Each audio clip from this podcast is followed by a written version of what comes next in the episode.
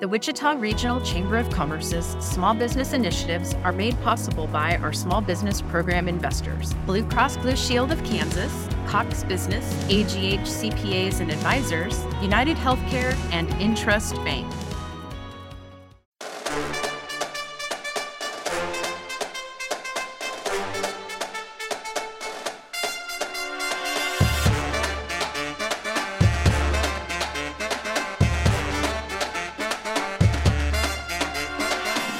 When you hear the horns and drums, you know it's time for the Wichita Chamber Business Accelerator, powered by Evergy. Join us as we explore the world of business, leadership, and entrepreneurship in Wichita. Learn from local business leaders and owners on how they have built and grown their companies and the challenges and opportunities they met along the way. Coming to you from the Evergy Room at the Wichita Regional Chamber of Commerce. Here are your hosts, Don Sherman and Ebony Clemens Ajibalande. Welcome to another exciting edition of the WCBA, powered, of course, by Evergy. First, thank you for listening. Don't forget to like us, love us, share us. We truly appreciate you checking us out. Today, we are excited to have Ascension Medical Group in the house for a special edition of the WCBA, going to highlight small business and mental health E. That's what's up. We have my dear friend, Dr. Larry Mitnaul, in the house. How you doing, Doctor? I'm doing great. So thank you both for having me on the podcast. I'm really, really excited to be here. Before we get started, can you co-sign on that friend thing? She said you're a friend. I can. I will say this. Outside of my family, there are a handful of people that if they call on me, my answer is yes, without any reservation. Ebony, she's on that list. So it's wow. It's true. It's real. It's real. Me? Okay. Don. Okay. Proceed. He thinks I only have imaginary friends. I have real friends. No, I can vouch. They're real. They're real. I haven't done a formal psychiatric evaluation, but they're real. They're real. Excellent. Well, thank you for the confirmation. Well, again, welcome to the podcast, and we're really excited to have you here. So, tell us a little bit about who you are. Sure. So, I feel like I wear a couple of hats, primarily outside of being a dad and husband, but a child and adolescent psychiatrist, meaning that I see in my work week, typically kids from the age of 5 to 18 who might struggle with a range of different concerns, from ADHD to depression, anxiety, trauma, autism, that sort of thing. And the goal is to help, rally the gears of support around kids to help them to be the best that they can be. And so often that does involve not only kind of thinking about the child and sometimes getting, tests and things like that, but also helping parents to interface with schools, helping family systems maybe to work a little bit stronger together, which probably relevant to business life too, and corporations and businesses as well. And so I've had some interesting conversations around that where the two intersect. But that's largely what I do and what informs me. And so from that, that being kind of the hub, there are a couple of outshoots that also help my work of spreading this mission of, people understanding what mental illness is, and working on wellness in general for individuals, for kids, for families. And so that's led me to use social media as a means of also reaching people where they are. With the hope that, I'm always appreciative for the families that come and see me. But if there's a way for me to reach people before they reach the door and they find the solutions that are impactful in their lives, then all the better, So trying to play the prevention role too, if I can. Yeah, I love that, because your social media is pretty popping, I must say, like on all platforms. It's almost as good as Don's. Oh, wow. If he gets past a sign on, he's better than I am on Facebook. So he's good. No, so if you don't mind, let's back up a little bit and tell us a little bit, because you're not from Wichita originally, right? I'm not. But I, like the bumper stickers say, I got here as soon as I could. I'm an Army brat, so grew up, you know, kind of moving here and there. I was actually born in Germany. My dad did a couple of tours there, but mostly grew up in Texas. So Central Texas, just outside of Austin. Actually, I anticipated that that's where, you know, the story would kind of complete, that I, after, you know, school in Dallas, and then I did some grad school work and then medical school and residency, that I'd probably head back to Texas. But we had some friends here. So that meant that Wichita was on my list of places to consider. And when we came, we just loved it. I mean, there were just so many facets about that. And so, so this is home. This is my home. I'm not moving. We're done with that. And, yes. And as you know, I've been able to recruit some family to move here, too, which has been great. And we love that. You are a huge advocate for our community, and thank you for the work that you do and recruiting more people here as well. Awesome. You're welcome. So Dr. Mitnaul, you, in addition to your practice and your social media work, you are like all over the place. We hear your name. We see you. You're very visible in the community. Can you talk to us a little bit about why you're visible? You know, my assumption is that you want to help break down some barriers, right? Yes, so just talk to us. Sure. You even have a TV show, I think. Yes. So I had a PBS TV show, Cause for Hope, where we did our first season. You know, I always hate sometimes when people kind of lead in and there's something exciting in the works, but I've been talking to some other folks kind of in the music space too about doing something similar, where the theme of the show might be just speaking with musicians of various types and bringing the subject matter of, you know, mental health and music, and using that as one of the tools to help people to get to where they need to go. So I think you're spot on. You know, one is to break down barriers within and outside of the community as well. You know, I probably, like similar to many other people, you know, my own extended family has had their share of struggles too. And I know that it can be difficult to talk about depression, difficult to talk about anxiety, you know, and parents will say that to me, individuals will say that to me. You know, if I can tell my friends that, you know, I have you know, they found a mass and I might have to have surgery, or, you know, my child's in the hospital because of pneumonia. But if you say, you know, my child's in the hospital because, you know, they're really struggling with, you know, heavy emotions, or, you know, thoughts of not wanting to be here or alive, I mean, that's a harder conversation to have, and people can feel, you know, judged that maybe they hadn't tried hard enough or they hadn't done the right thing. And so I think just understanding that this is brain chemistry and biology at work too, and that we need to respect it just as much as we do, you know, kind of other physical ailments. And here's how it can affect individuals in their lives and their community. So I think just it's been really easy here to find a chorus of people who see that as well, whether it's because they've had personal experiences, or they work with people, or people within their company, their business, their church, their, you know, that say, hey, are you willing to talk to us about, you know, what this looks like? Are you willing to come to the news station and tell us about, you know, this rising trend? And is there something that we should, you know about it? And so I've tried to just make myself available as much as I can to do that. And so that's probably why you see me too much around a lot of the media is that I want to be there.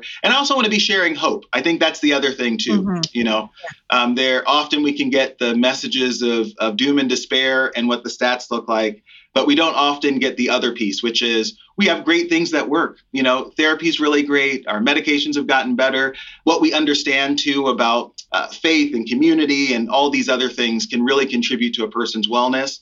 And so we need to shout that out for the person who, again, may never come to their doctor or say this to them, you know, that they're struggling in this way, that, hey, there's hope for you. And here are some stories of victory that I want you to hear. I love that. I mean, that's so powerful, because hope is so important, right, in everyone's world. And as a business community, we're beginning to talk a little bit more about what mental health and mental wellness and behavioral health, all those different terms. And I don't even know, and we may need to talk about that, because we use those interchangeably, right? So what does it really mean? Like, from what I understand, behavioral health is like a combination of habits, you know, and physical activity and mental well-being. Yeah. I don't know. Yeah. Tell me if I'm right. I am like right, that. But you are right. That I think there's a, you know, maybe the overarching umbrella is wellness, right? And by wellness, we mean doing those things that really help an individual to thrive in all dimensions. So both from a, you know, you can think of wellness in terms of, you know, diet and nutrition standpoint. So being sure that all the ingredients going in are giving you the best access to, you know, energy and vitality that you can have. You know, we can talk about kind of the physical aspects of wellness too. So that might be, you know, exercise and the things that you do to keep yourself in good condition. We can talk about, you know, wellness as it pertains to us humans being social creatures and how we're doing in terms of our connection to other people, which are often the places where we find kind of meaning that help us to get to that place of kind of hope and expectation. And so I think those are all kind of encompass what wellness is and what that can be in the life of an individual. Now, mental health just, you know, kind of narrows down to those things that we know that are healthy for the mind, which actually a lot of those things include those areas that I described. So they'll include nutrition, they'll include exercise, they'll include the time we spend on our screens. It'll include like the sleep habits, you know, that we have as well. But when an individual is struggling to the point of meeting certain criteria sets. So say, for instance, for, you know, depression isn't just, you know, the momentary transient sadness that gets better with a couple more, you know, social interactions or a diet change, but there might be something biochemically that just isn't working as well as it should and would benefit from some additional support. And usually one of the biggest, you know, distinguishing characteristics is that it really is limiting someone's day, meaning that their world has shrunk considerably and that they're having trouble, you know, really executing the tasks of daily life, eating, dressing themselves, getting ready, picking up the phone, making the calls, performing well at work, you know, being the spouse or being the friend that they want to be. So usually when it starts to pass that line of really kind of dimming down the other areas of a person's life and inhibiting them functionally, that's usually the turn towards mental illness, where we're thinking about, you know, getting an evaluation by, you know, a professional, a therapist, talking to their primary care, talking to a psychiatrist like me to work on, all right, what more can we bring to this to help them find joy? Excellent. So, true or false, many employers are seeing mental health support for employees as an imperative. Is that true or false? I think that's true, actually, both from the headlines I see and for, you know, business folks in the community and circle of friends and who reach out and say, you know, this is what we're seeing. You know, we're seeing more days missed because of mental health days, or we're seeing, you know, employees who before had been doing okay, but maybe are struggling with more episodes of panic. So I think that's true. That's certainly true. Okay. Follow up on that. How can employers create a supportive environment that encourages people to prioritize their mental health? Yes. I think one is, you know, when we're talking about, you know, or the language around kind of sick days, you know, we all have a mental picture of a broken leg and a cough. And so sometimes it can be helpful to lead the conversation with examples that also include, you know, mental health related things. I think, you know, sometimes it's the subtle things that allow people to know, actually, it's okay to struggle in this way, right? So if someone says, well, you know, or sometimes, you know, when you're talking to your own kids, you know, what's happening, what's going wrong. Sometimes they don't give you, you know, the full breadth and height of what it is that they might be struggling with. And then sometimes you can give kind of categories of areas where they could be struggling. And sometimes that leads them in to be able to disclose a little bit more. So I think that's probably one of the easy kind of early steps to say, hey, you know, this is a place where, you know, you don't have to approach me to be your, you know, therapist or to, you know, help solve the problems that you're struggling with. But One, we're a community where it's okay to, it's okay to say, hey, I'm really having a hard time, and we're going to honor that and treat it in the same way we would, other kind of physical ailments that someone might be able to see.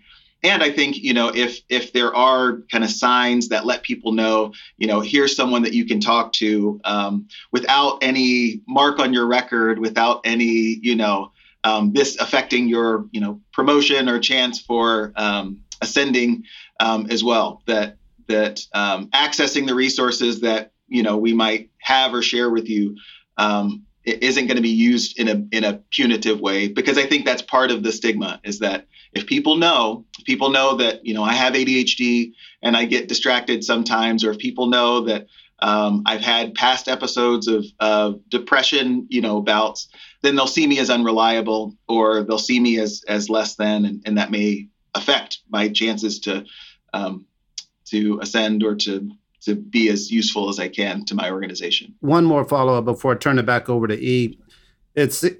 What was the pinnacle where it was okay to start saying, I'm OCD or I'm ADHD or what? When was the pinnacle when that was okay? Because I remember there was a day you better not say that about yourself. Right. So when did that happen? Yes.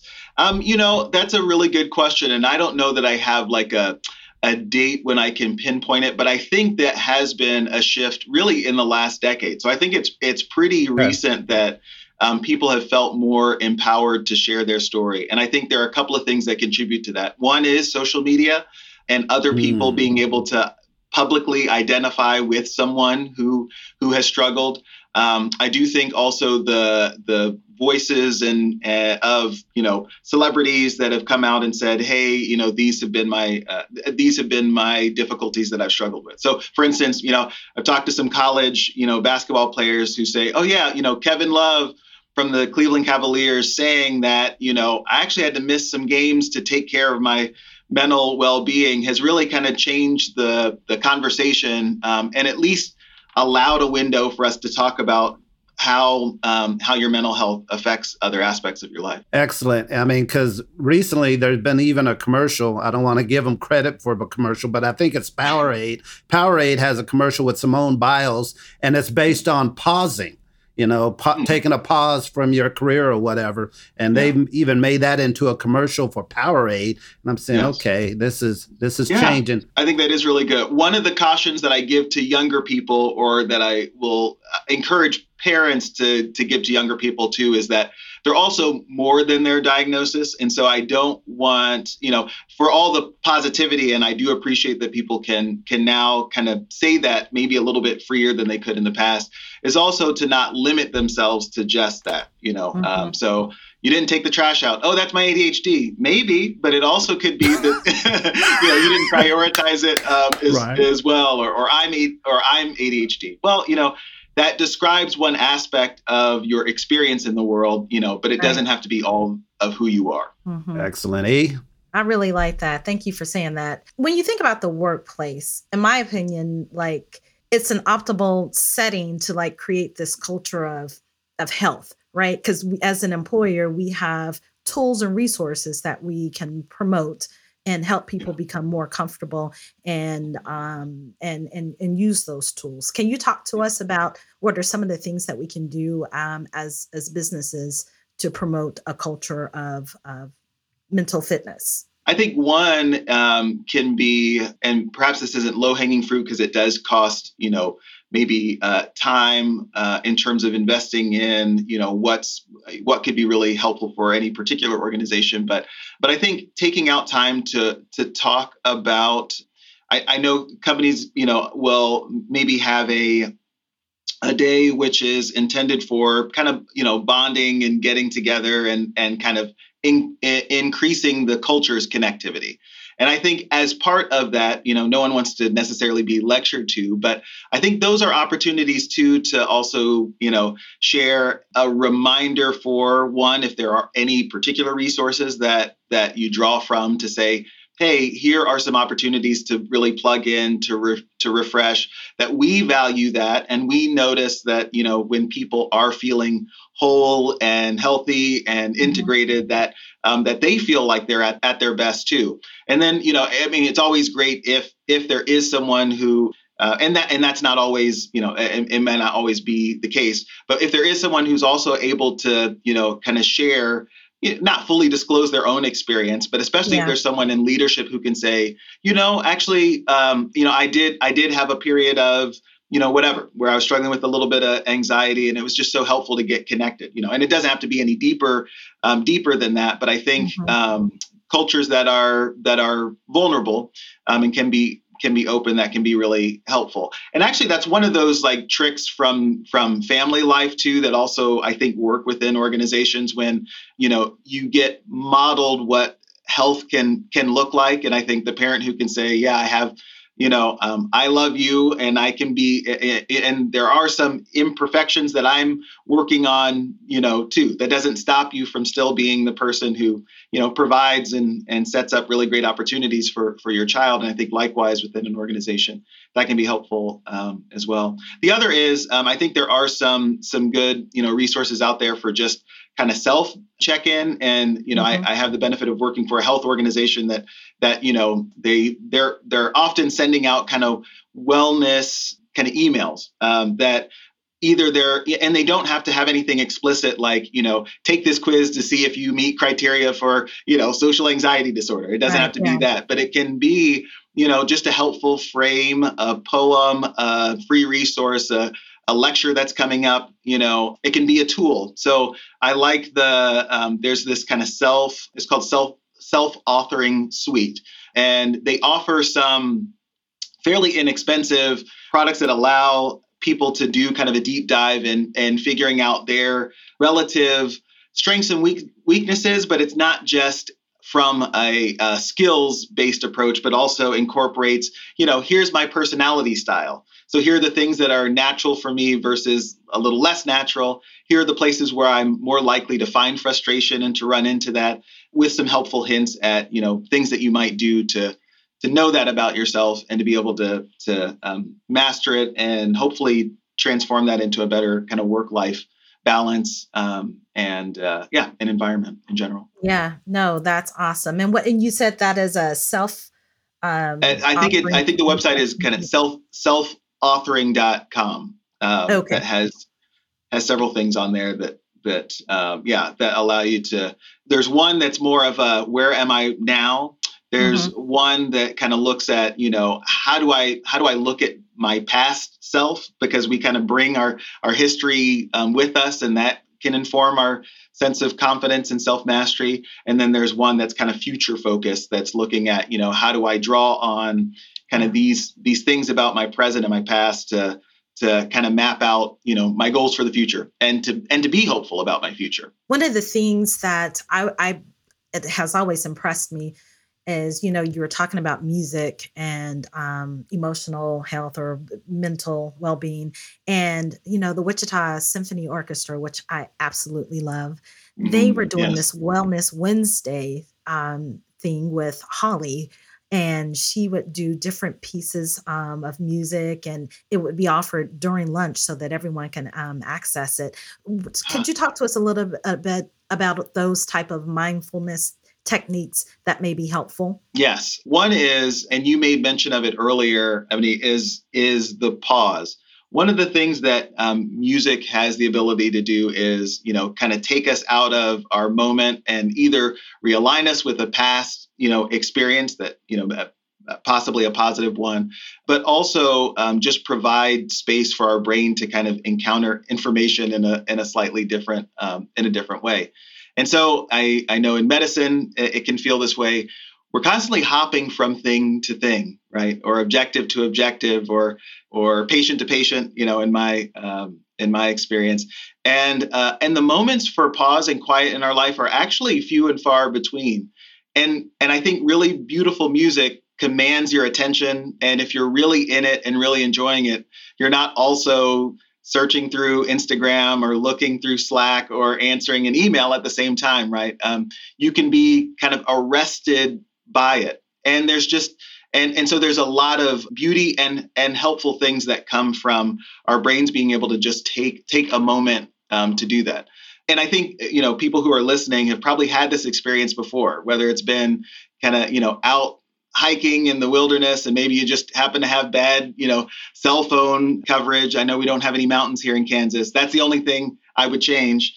It's a little more elevation, but those opportunities to one, be clued into ourselves, but also to allow our minds to be a little less cluttered and present to the moment, and to really be grounded. So mindfulness, really, what it introduces is a chance for stillness, a chance for silence, a chance for kind of reconnection to our own bodies in a way, which feels weird to say that you mean I go through life not really being fully in tune, you know, with myself and with who I am. And the answer is yes, there's probably a lot of that we kind of push to the side and prioritize other things. So I'll give you a silly anecdote. I guess it was a couple of years ago. It must've been like just before, you know, COVID really is, you know, upon us. And I'm speaking to the bride before, you know, she's about to be wed. And so I asked, you know, how are you feeling? And she said, oh, I'm feeling fine. So I'm like, wow. I mean, yeah. And not too stressed. No, I'm not really that stressed. No. Okay. So yeah, what's been going on? Well, you know, I did wake up this morning with a little bit of headache. My stomach's been really tight. I don't know what that is. Like I maybe have a GI bug or, you know, I mean, after we talk through, you know, 4 or 5 symptoms, it's like, do you know that's anxiety? I mean, again, that didn't need medication. It didn't need therapy necessarily, you know, but that's how often we move through the world, that we're having these experiences that we can kind of put in categories and we're kind of pressing through. But if we took a moment, you know, once I repeated it back to her, so you have this, you know, then she's like, oh, right. I guess I am feeling a little stressed. Yes. And so I think those moments, so mindfulness helps again, kind of refocus to the here and now. And what am I hearing? What am I feeling? What is my body telling me about what's going on in this present moment? And I think the more we're able to do that, we're actually able to find some really great things to clue into to the things around us and how things are affecting us. Can I give you one like psychiatry pro tip? This is like one of the under the hood that no one really tells you about training. So when in psychiatric training, you're often doing supervision where you have a patient that you're walking through therapy with, and then you meet with your supervisor, you know, once a week or once every other week to talk about the case, and they advise you on how you should proceed. And so often one of the first things my supervisors would ask is, so when they said this, how did you feel? And I was always like, why does it matter how I felt? But what they were trying to train me to do is that if I'm aware of how certain things make me feel, then actually that becomes an extra diagnostic clue as to what's going on, right? And so one way to think about mindfulness for people who, you know, maybe get stuck in the, do I have to do 10 breaths? Do I have to be quiet? You know, I mean, if you start with how am I feeling right now? Like, what is my stomach telling me? What are my hands telling me? What are my shoulders? Oh, they are kind of tight. Yeah. You know, why am I sitting this way in my chair? Have I been sitting this way the last 20 minutes? You know, those moments can really be informative. And may lead us to some discoveries about how we can improve our own wellness or, you know, the way we feel about certain things and maybe why we choose certain actions. Yeah, I think that's so important for us as leaders. And so thank you for sharing those tips. We're going to hear a word from our sponsors, and maybe this is, we can take a moment for mindfulness and hear from our wonderful sponsor, Evergy. Severe weather. Whether it's hail, wind, rain, or snow, storms can cause damages, inconveniences, and sometimes even power outages. At Evergy, we're committed to providing safe, reliable energy. And in the event of an outage, our linemen work tirelessly to restore your power as quickly and as safely as possible. And with tools like our outage map and real-time updates, we're with you every step of the way. Visit evergy.com/staysafe to learn more. Welcome back, friends. We're here with Dr. Larry Mitnaul with Via Christi Ascension, So we've been having a really deep conversation. You've been giving us little nuggets throughout, so we appreciate that. As we're coming back, can you talk to us a little bit more on how, you know, for me, we have a lot going on, all of us. How can we be more intentional of how we show up for our households? Good. That great question. And I think the first place is kind of an inventory, but not in a way that's, you know, woe is me and I'm doing everything wrong, right? So our brain can tend to catastrophize, meaning kind of jumping to the worst possible, you know, experience or, you know, interpretation of the facts. So I don't want anyone doing that. But a good way to begin is by drawing kind of, you know, what are the most important areas in your life? What are the things that mean the most to you, right? So, and so we all might rank those 4 or 5 categories in different ways, but at least spelling them out can be helpful in making them concrete. And so you might say, you know, I think my just overall health, my physical health is something that, you know, I have goals around. You know, my family is something that really means something to me, that it's, you know, I want to think more concretely about what's my role and are we moving in the direction that we need to.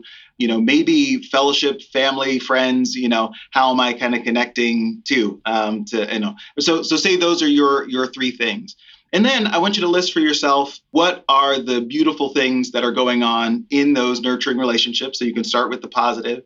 And then where are the areas of growth? And again, not to beat yourself up over the head. Well, I haven't called my cousin every 2 weeks like I said I was going to. That's, you know, that's going to happen. Life is going to happen.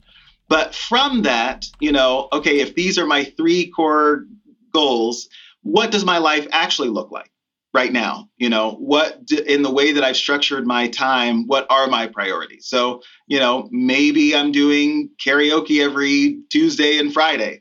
Those, yes, that's a wonderful, you hit another button. Yeah. You hit another button.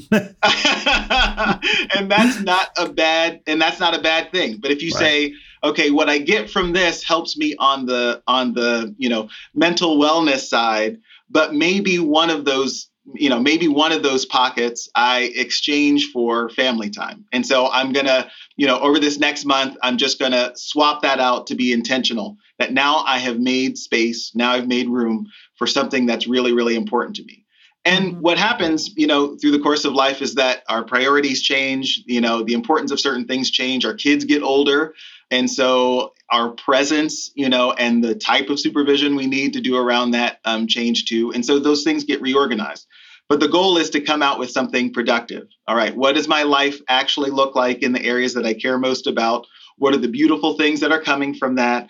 Where are the areas I could, you know, be intentional about beefing that up? And then let me pick one thing. I'm not going to pick everything because then I'll be, you know, beating myself up for not having done 10 things. I'm going to do the one thing. I'm going to call my cousin more, or I'm going to be more present to my spouse, and we're going to do a date night every week, whatever that is, you know, and then here's what I have to exchange. So you're going to make that very real and concrete so that you actually have a chance at getting it done. And it's not just a general goal of, yeah, I want to do this, you know, once a week. That's fine, but it's less likely to happen unless you add some teeth and some particularity to it to kind of boost and move on to that next move. I love that. And if we could, for our producers, make sure we get that soundbite of, I'm going to have a date night with my wife every week so I can send it to my husband.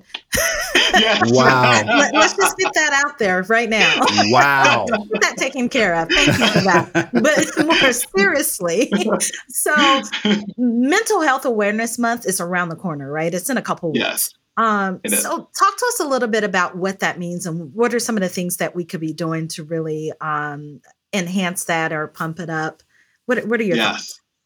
Good. I think one of those things is actually that I think that's a really easy springboard to talk about it. It doesn't have to feel forced. It's actually something people are going to be seeing, reading, hearing about. There are going to be events and activities circled around awareness. And so even if the conversation is, you know, here are some things that are going on in our community that you should check out. Here's a really great talk. Here's a, you know, a dinner night. Here are, you know, there a couple of schools are doing this program or that program around it. I think that's really, I think the beauty of the month too is that it just It will be a more pervasive item on the agenda for the city, for homes, for churches, that there will be more opportunities for people to at least talk about it or highlight it. And so I think just highlighting it is probably the beginning of that.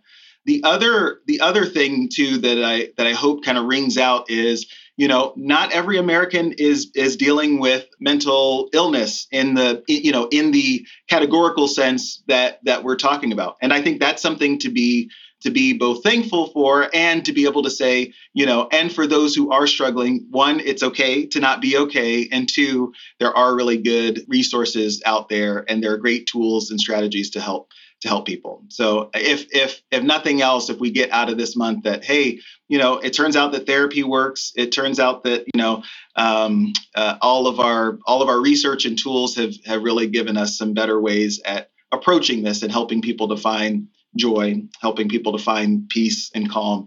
If they've not been able to have that, if they've been mightily struggling with distraction, there are ways to tune that in, a little bit better too. I'm just going to throw this out there. I mean, Sunday night, March 27th, 15.4 million folks witnessed something that they may have never seen before live on TV. It was at the Oscars. Yeah. I'm just going to leave that there. Your thoughts and what can we take away from that? Yeah.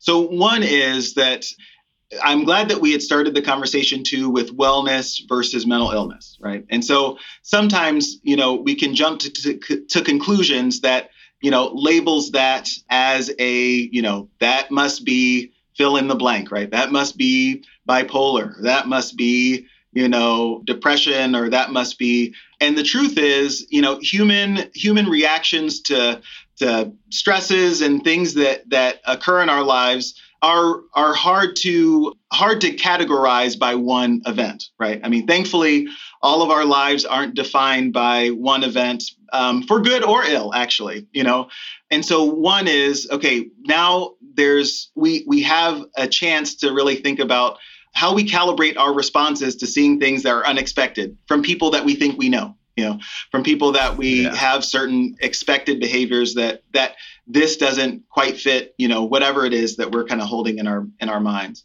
And it makes clear, I think, or a chance for us to talk about, our mental wellness, though, in general, which applies to everyone. So while, I can't diagnose anyone from afar, or right. I'm not even saying that I suspect that, right. of anyone, it makes clear that, our mental wellness is no respecter of persons, that there isn't an income, there isn't a socioeconomic status, there isn't a level of attainment that stops any of us at any time, really, from not presenting ourselves in the best way or not reacting in the way that we'd like to, or that we'd like to kind of demonstrate. And so I think, especially when I'm talking to my own kids about, how to react to negative things in the news, I always tell them, we try to start with compassion, right? Because we can never be in the mind, perfectly of the other person and what they're experiencing. But that also should give us maybe some humility about ourselves and a chance for reflection about where are our kind of vulnerabilities. I've told my oldest this before, where, how good our brains are at really kind of focusing in on the negative and not really looking at what else could be going on is driving. Now, of course, I love Wichita. Wichitans are great drivers, but every once in a while, right, you get cut off or something happens. I mean, I've heard of that happening. Other people have told me that such things happen here or there. And so what happens? So, there's a temptation for my mind to dwell on that and what were they thinking and, fill in the blank, right, for all the negatives. And yet my entire, commute from work to home was probably mostly filled with people allowing me in, people taking turns, people being really, kind, people looking at the stop sign and, gesturing and allowing me to pass even though it wasn't my turn, right? But our brains can really be selective. And when the negative happens or the unforeseen happens, that's the thing it kind of focuses in on. So hopefully we arrive out of this with, hey, you know, it's important for us to look out for each other, even our friends who we think, you know, are perfect and have, you know, all the good news and good advice that they can have. And then the self-inventory of, you know, what can I do to shore myself up, and maybe using some of the things that we talked about earlier and finding peace or trying to push ourselves forward. Well, I think it's about time for us to wrap up and begin doing a little fun word association. Yeah, you got to deal with Ebony all this time. Now it's fun time. All right. Let's do it. But it's just word association. I give you one word, you give me one word back. It's not wrong because it's your word. Are you ready? Okay, got it. Leader. Whew. Compassion. Oh, that's a good one. College. Community. Vacation. Cruise. Ooh. Entrepreneur. Yeah. You got me on that one. I love cruises. I'm sorry, but it's not about me. Entrepreneur. Right. Not about you. Bring him on back. Entrepreneur. Bold. Ooh, yeah. Hero. Self-sacrifice. Ooh. Family. Love. Chamber. Wichita Chamber in particular. Fun. Especially with you guys. Yay! Yeah, that was good. You've talked about it before. Wichita. Home. Vacation. Ooh, I get a part two. Nature. Last but not least, and you got to tell the truth about this one. Not saying you've not been telling the truth, but you got to tell the truth about this one. Beverage. Bourbon. Whoa! Ooh, yeah. Bam! Excellent. That one might have been the most unexpected of the. That's all right. It's one with of my favorites as well. Angels in East roll it out. See. Well, we certainly appreciate you being here, Dr. Mitnaul. We've had a lovely conversation, and pretty lively, if I must say so. Yeah. You know, it's a pleasure, and thank you for being so open, and thank you for giving to our community in ways that perhaps we didn't even know that we needed your help and assistance. Right. Well, thank you. It really is an honor. You know, I do count it an honor to be a Wichitan. I think the chamber just does such a great job of kind of connecting this really amazing world together. And so as I feel like I'm moving deeper and deeper in, I'm just more and more impressed at the gems that are all in one space. So grateful to be a part of that. Oh, and congratulations on being a Kansas African American Museum Trailblazer Rising Star. Did I get that right? E?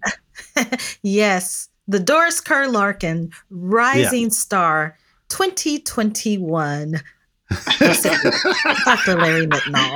Of course, she had to roll with the embellishment, but she got it. So congratulations on that. That was cool. Thank you. I was there to witness that. That was cool. All right, friends, that's the end of today's segment. Please make certain that you like us. Make certain that you share it with your circle of influence. And if you find someone or know someone who might find this episode beneficial, please send it to them personally. Let us know who you want to hear from next. Till next time. Peace. The Wichita Chamber Business Accelerator is brought to you by the Wichita Regional Chamber of Commerce and is powered by Evergy. Visit wichitachamber.org for a list of the area leaders we've interviewed for this series. This show is part of the ICT Podcast Network. For more information, visit ictpod.net. And I know you, when you was talking about that driver, I know you was looking at Ebony. I get that. Because I've seen her drive, and it's, yeah. It's supposed to be four wheels, but sometimes it's two, but that's okay. The Wichita Regional Chamber of Commerce's small business initiatives are made possible by our small business program investors, Blue Cross Blue Shield of Kansas, Cox Business, AGH CPAs and Advisors, United Healthcare, and InTrust Bank. Thank you for your support of small businesses. If you are interested in learning more about small business investment, contact Angie Elliott at AELLIOTT@wichitachamber.org.